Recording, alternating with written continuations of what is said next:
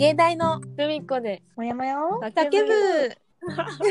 これは多分 オンラインの間は全員揃わないです。揃わないそうもうしょうがないね。これでいきましょう。はい。東京芸術大学音楽学部音楽環境創造科2年の中島初穂です。長いな。え東京芸術大学音楽学部気がつかバイオリン専攻の北澤カレンです。はい、えー、東京芸術大学音楽声楽科ソプラノ専攻の吉原しおりです。イエイ自己紹介パート2そうだね。イエーイ。そうだ本日はじゃあ北澤さんがはい。やってく今日。はそうバイオリン専攻の北澤が話していきたいと思います。お願いしますえっと私はあの長野県出身で生まれてから、えっと、小学校まではうん。長野県で育ってます。小学校5年生からこう、まあ、異例の事情で引っ越し転校をして、えっと、千葉県のうん。学校に行くことになりました。でそうね。まあバイオリンは4歳からやっててうん。なんか多分バイオリンの中ですごい大きな転機っていうのは、その長野で習っててこう先生が習ってた先生があの、神奈川から月に2回教えに来てくれてて、えー、そう。もうなんかそれもすごくあもっと最初のきっかけから話した方がいいのかな。うん。そのバイオリンを始めたきっかけは、なんか私には兄がいるんですけど、2つ上かな？の兄がいて、で兄が先にあのバイオリンを習ってたんですよね。あそうなんだそうそう。でなんか、それのきっかけそれを始めたのは多分親が習わせたからだと思うんだけど。だけど私はなんかその兄が練習しててそれにあのうん母が結構つきっきりでやってて、うんなんか、うんうんうん。さその間はなんか2人の世界になっちゃってて、うんだからなんか羨ましそ。の間そうそう1人でなんかおままかおままごととかしててさつまんないのよ。うんうんうん。でなんか仲間に入れてほしくて、うんそれでうん。私も楽器を始めた。そうなんだ。そう。なんか面白そうっていうのも多少あったと思うけどうんあの小さい時は多分その仲間に入れてほしいっていうのが一番強かったとすごい思う。それで神奈川から月2回来てくれる先生に習い始めたんだけどうん。その先生が東京にいるいい先生がいるから紹介するよって言ってくださってうん。それで小学校2年生の終わりに初めてそのすごい、あとか横浜だったんだけど横浜にいるいらっしゃる先生のところにお会いしに行って、でそれからあのありがたいことに見ていただけることになり月に2回、あの新幹線で横浜の先生のところまで。そう通うことになったの。そうなんですだからそうあの、うそれまでは本当に長野の田舎で月に2回来てくれる先生に1時間レッスンしていただいて、って感じだったんだけどその小学校うん。3年生からは、その先生がいらっしゃらない時に横浜までうん。通うっていう感じで、毎週土日にレッスンがあ入ることになりましたね。懐かしいなだからすごく羨ましかったけどその神奈川とか東京に住んでる子が先生が近くて、うんうん。うんそうだよね。そう体力的にも結構きつかったしうんちっちゃいか頃はね。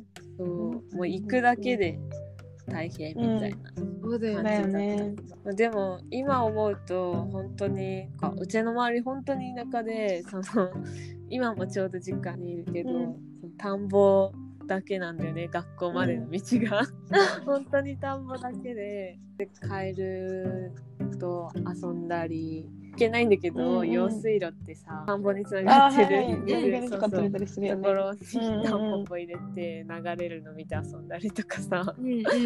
そう。あと春はこうオタマジャクシ見てとか、そういうなんかそういう自然とのなんかうんうん関わりがすごい今も自分を作ってるなって感じがする。うわあいいなっていういい話。いい話いい話。うん、なんかでも曲にも活かせるよね、それって。そうだねなんあーそっかそっか。特に冬はめちゃくちゃ寒くてうん。本当になんか寒いってレベルじゃないんだよねこうその学校までだいたい2キロなんだけど、そのとそうす本当に風強いしもううん本当に耳とかあの何か出てる顔でその外外気にさらされてる部分全てがもう痛くなるんだよね。そうそうもうなん。か真っ赤だしなったことないな。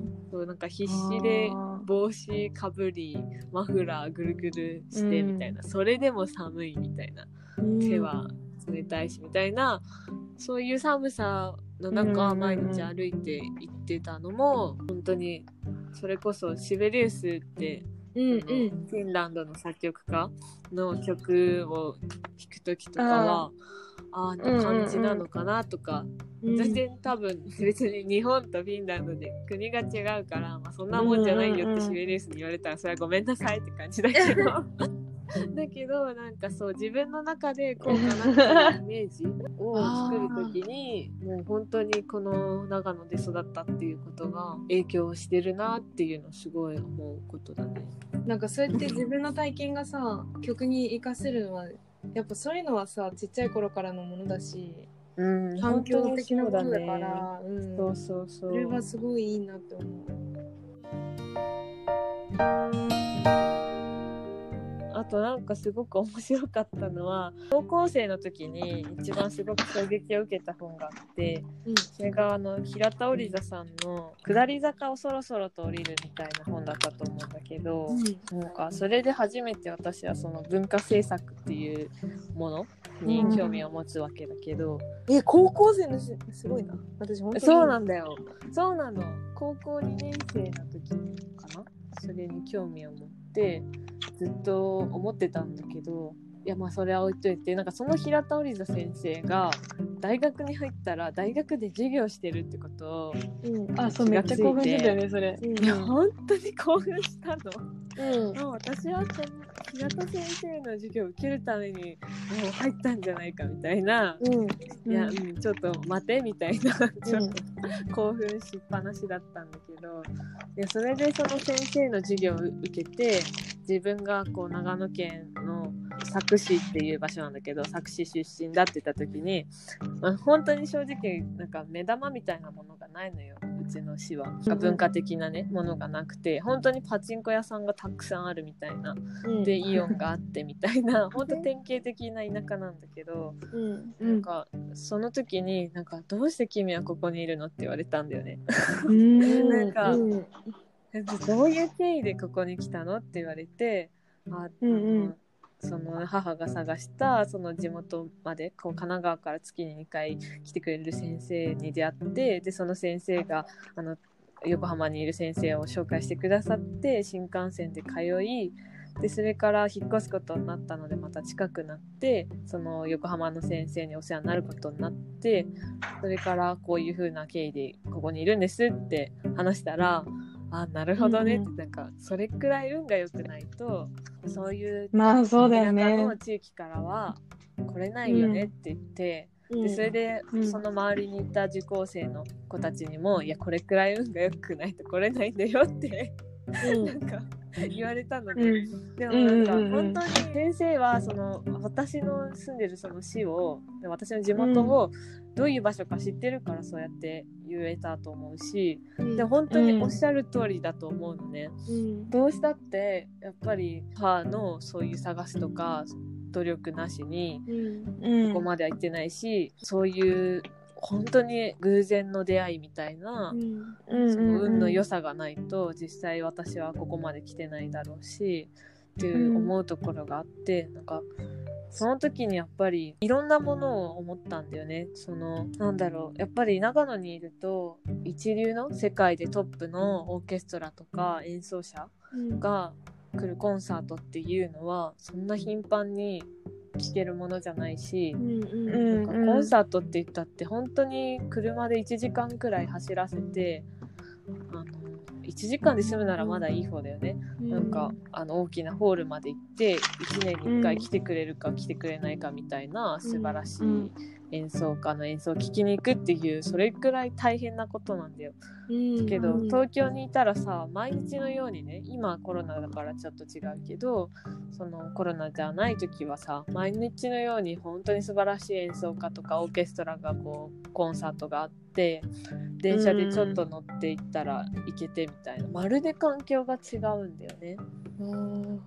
なんかそれを思った時にすごい格差だなって思って。うん。うんうんうん。で本当にどうにかしたいっていうかその私が過ごしてきた小学校で通っに通ってたあの子たちは今どういう風にしてるのかなとも思ったし、あのうんうん。あの中にものすごい例えば才能がある子がいたとしても、そのバイオリンとかピアノとか、まあ、他の楽器でも何でもいいんだけど、そういうものに触れる機会がないことによって、その才能にも気づかないし、うんうんうんなくしてしまってるんじゃないかっていう、なんだろう途方もないこう無力感っていうか、ん。損失だなってすごい思って、うん。うん。なんかやりきれない感じがあるよね。そうなんだよね。もうそれ仕方ないって言われたらね本当にその一言で終わっちゃうんだけど、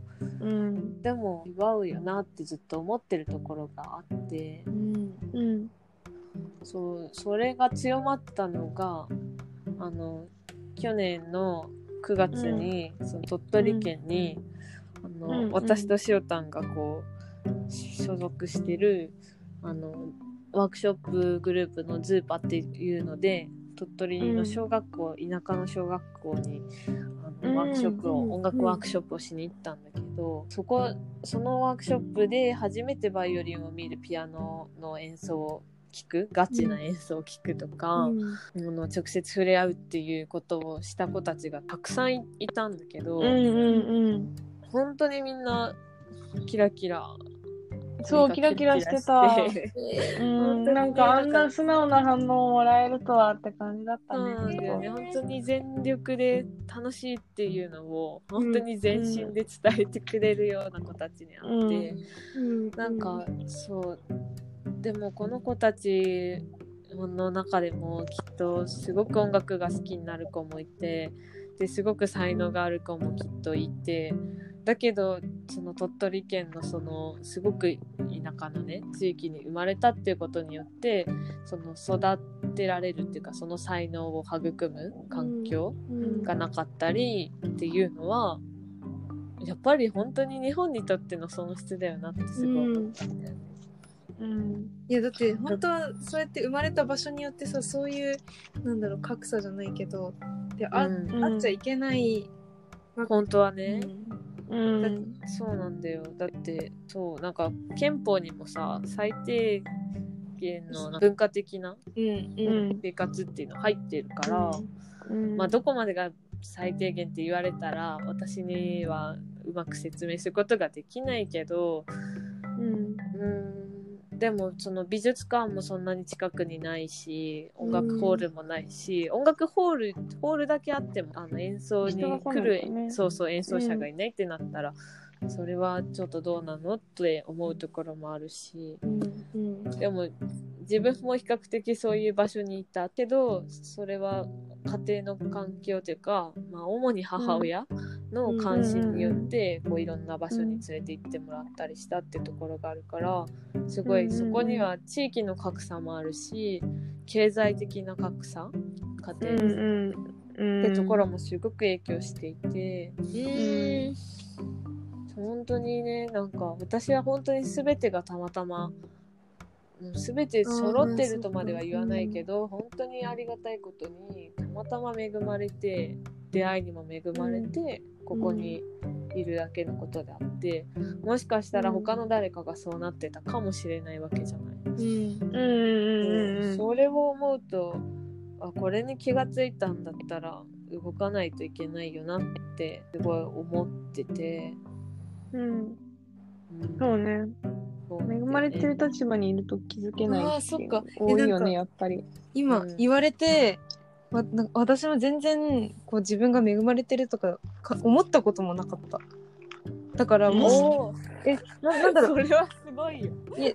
ななんだろう。あの多分本当に東京に生まれたからっていうのもあると思うんだけど、うんうんうんもしうん。そういうそのまあこういうこと言っていいのか分かんないけど、まあ、田舎でそういう演奏会とか全然ないところに生ま生まれてで育ってでそれで大人になってその自分が子供を産んだ時に例えばその子に芸術を何かやらせたいとかうん。なんとも思わないしその触れさせてあげようとも多分思わないから結局そういう、ま、回り方っていうかそうなに触れなくても別にい生きてうん。いけるじゃんみたいな、まうん。別にそうそう思ってなくそうそう。思ってなくても、うん。そういう人だそういう人がこうぐるぐるぐるぐる回ってでその芸術に触れられる人たちはそそういう環境でまたぐるぐるなんていうの、うんうんうんうんこういう人たちをうんこう生み出していっててそこの交わり方がないそうかって今すごい思った。私も結局そういう親うん。もちろん音楽をやりたいって言ったのは自分かもしれないけどうんうんうん。あのーその機会を与えてくれるような環境にあったからってことだよね。そう。そうだってそうそう外国に行って、うん。そのバイオリンを弾いてる人を見るうんっていうことができる環境にいたのはそうだよね。そう。いやそうだよ。なうんえなんか本当に前授業で東京ってどんなところですかって言われてん。でなんか私はえ東京ってどんなとこだろうって思ったんだけどやっぱ、うん。その地方から来てる子からするともう演奏会がすごいたくさんある。もう毎日のようにやられてる。さっきカレンが言ってたみたいなことを言ってて、うん、あそうかって思ったんだよね。そうなんだよ、うん。そこの違いってやっぱり東京で育ってると全然感じない。うんうんうんうん。そう。でもね本当そうでその特にさ私たちが通ってた学校ってさその都立なわけじゃん、うん。だから、都民ばっかりじゃん、うん。うんてかまあそうそう。それでしかも基本的にはみんなね小さい頃からずっと東京で育ってますみたいな子がいて、だからその環境に疑問を抱いたことが、うん。本当そう。うん。でしかもその子たちが3年間ねその当たり前にその東京があるっていうその文脈を共有した上で生活するわけ。うん。でそしたらさみんなそれに気づかないわけじゃん、うん。うん。その他の地方にはないとかさ、うん。そういう享受してるその恵まれてる場所にいるっていうことに気がつかずにうんう3ん年間過ごすわけででその当たり前を持ったままそれから大人になっていくんだよね。うんそうでそうするとまた変わらないわけよ。その当たり前に芸術を享受している人たちはその享受し続けるし、あのそもそもその存在にか気づくようなあの環境にいない子はずっとそのまんまでいくし、そうかみたいな。うんうんうん。そうだからそうなんか先生が言うに昔はそういう大学のために上京してきてそれでそういう演奏会だなんだっていうものにすごくカルチャーショックを受けるみたいなのがうん。よくあったらしいけど、今はもうその大学進学のために上京するっていうことも経済的なうん。問題で難しいっていう人がすごいたくさんいるから余計にそういう出会いっていうのがなくなってる？そのうんうん。その文脈芸術っていうものにかかってこなかった人が芸術を知る機会っていうのが圧倒的に減ってるらしくてなんかていう、うん。インターネットがあんじゃんみたいな感じであ。ーなんか、なうん。なんだろう。あの仮にそのちょっと田舎に行った時にその着てるものがめちゃめちゃ違うとか、うん。なんかそういうのもさ結局あんまり自分は感じてこなかったから、うん。なんだろう。本当に地域との差っていうのを私はさそそのなんていうの芸術を届ける側の人間になりたいとか思いながらもそこをすごい今見落としてたなって思って、うん、多分なんか見えてるのが東京内都内だよね、うん、そう都内。そう。なんか私はむしろその地方の方がより大変なことになってると思ううし、ん。これを放置したままだとより格差が出てきてしまうと思うからだからすごいそうなんだよね地方とか。そ格差っていう部分にすごく注意して、こういろいろやっていきたいなって思う。うんうん。うん。そうか。あとそうね初歩も前回言ってたけどそのなんだお客さん側を変えるっていうよりはアーティスト側を変えるっていう方が私としては結構重要なことだと思ってて、うん。うん。やっぱアーティスト自身がなんかそのアーティストに慣れてる時点で基本的にその、恵まれてるよね。そうそうそう。でみんなさそのなんだろう。あ芸術があることが当たり前なところで生きてきた人が多い、全員が全員だとは言わないしそうじゃないところから頑張ってきた人ってたくさんいるけど基本的にはやっぱり芸術がある環境で育ってきた人が多くて、うん。そういうそうじゃない環境にいる人のところまで、うん想像が及びにくいっていうのかな、うんうん。そうそうそういうところがあると思うから、うん、だからアーティスト側にまずその現実っていうかね事実を知ってもらって、うんうん。それからアーティストがどうやって動いていくかうんうんっていうところにもポイントがあるのかなってうん。思ってる次第ですって感じかな。うん。いや本当にそうだなって思う。うんうん。なんだろう。うん。私のなんか偏見も多分めちゃめちゃあるんだけどうん。こうアーティストの中にもこうやっぱ自己満的にさうん。舞台を作ってるのかなって思う人もいてうん。うんやっぱもうそうそうじゃないよなって思うからううん。んなんかそうやってやってたら結局その限られた人にしかさ伝わらないし、うん何もか変わってかないから、うん。なんか私はそのそういうアーティストの人を変えたいしうん。まあなんならもうそれをそのそれを変える姿勢のない人とあんまりお仕事したくないですね。言うね。かいや変わる気のない人もいるのかもしれなくてそうね。まあそれはそれとしてね。うんそれはそうだね。うん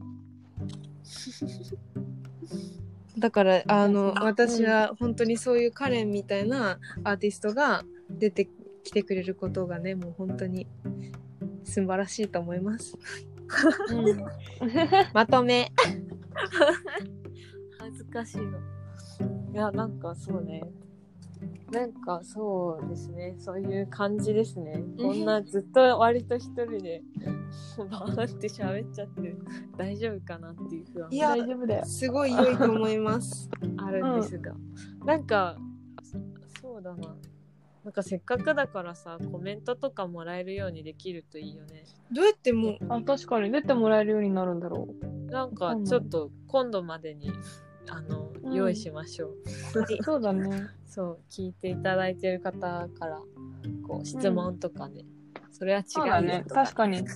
あうん違うよもう全然受け付ける。うん。ねでそれで私たちがそれに関してこう話していったら面白い。そうそう私たちも結局3人ともさで高校も大学も一緒だから絶対偏ってる偏ってる偏ってる。おあ、そう、あるあるある。ぜひその指摘うん。っていうかね、うんこう教えてもらえるとって思いますね、そうそうね。じゃあ早急に受け付けられるように しましょう はーい。そうやね。はい。じゃあ、3回目かうん。の自己紹介パート2を北沢カレンバ今日を 終わりにし終わります。たいと思います。ありがとうございました。ー。バイバーイ。バイバイ。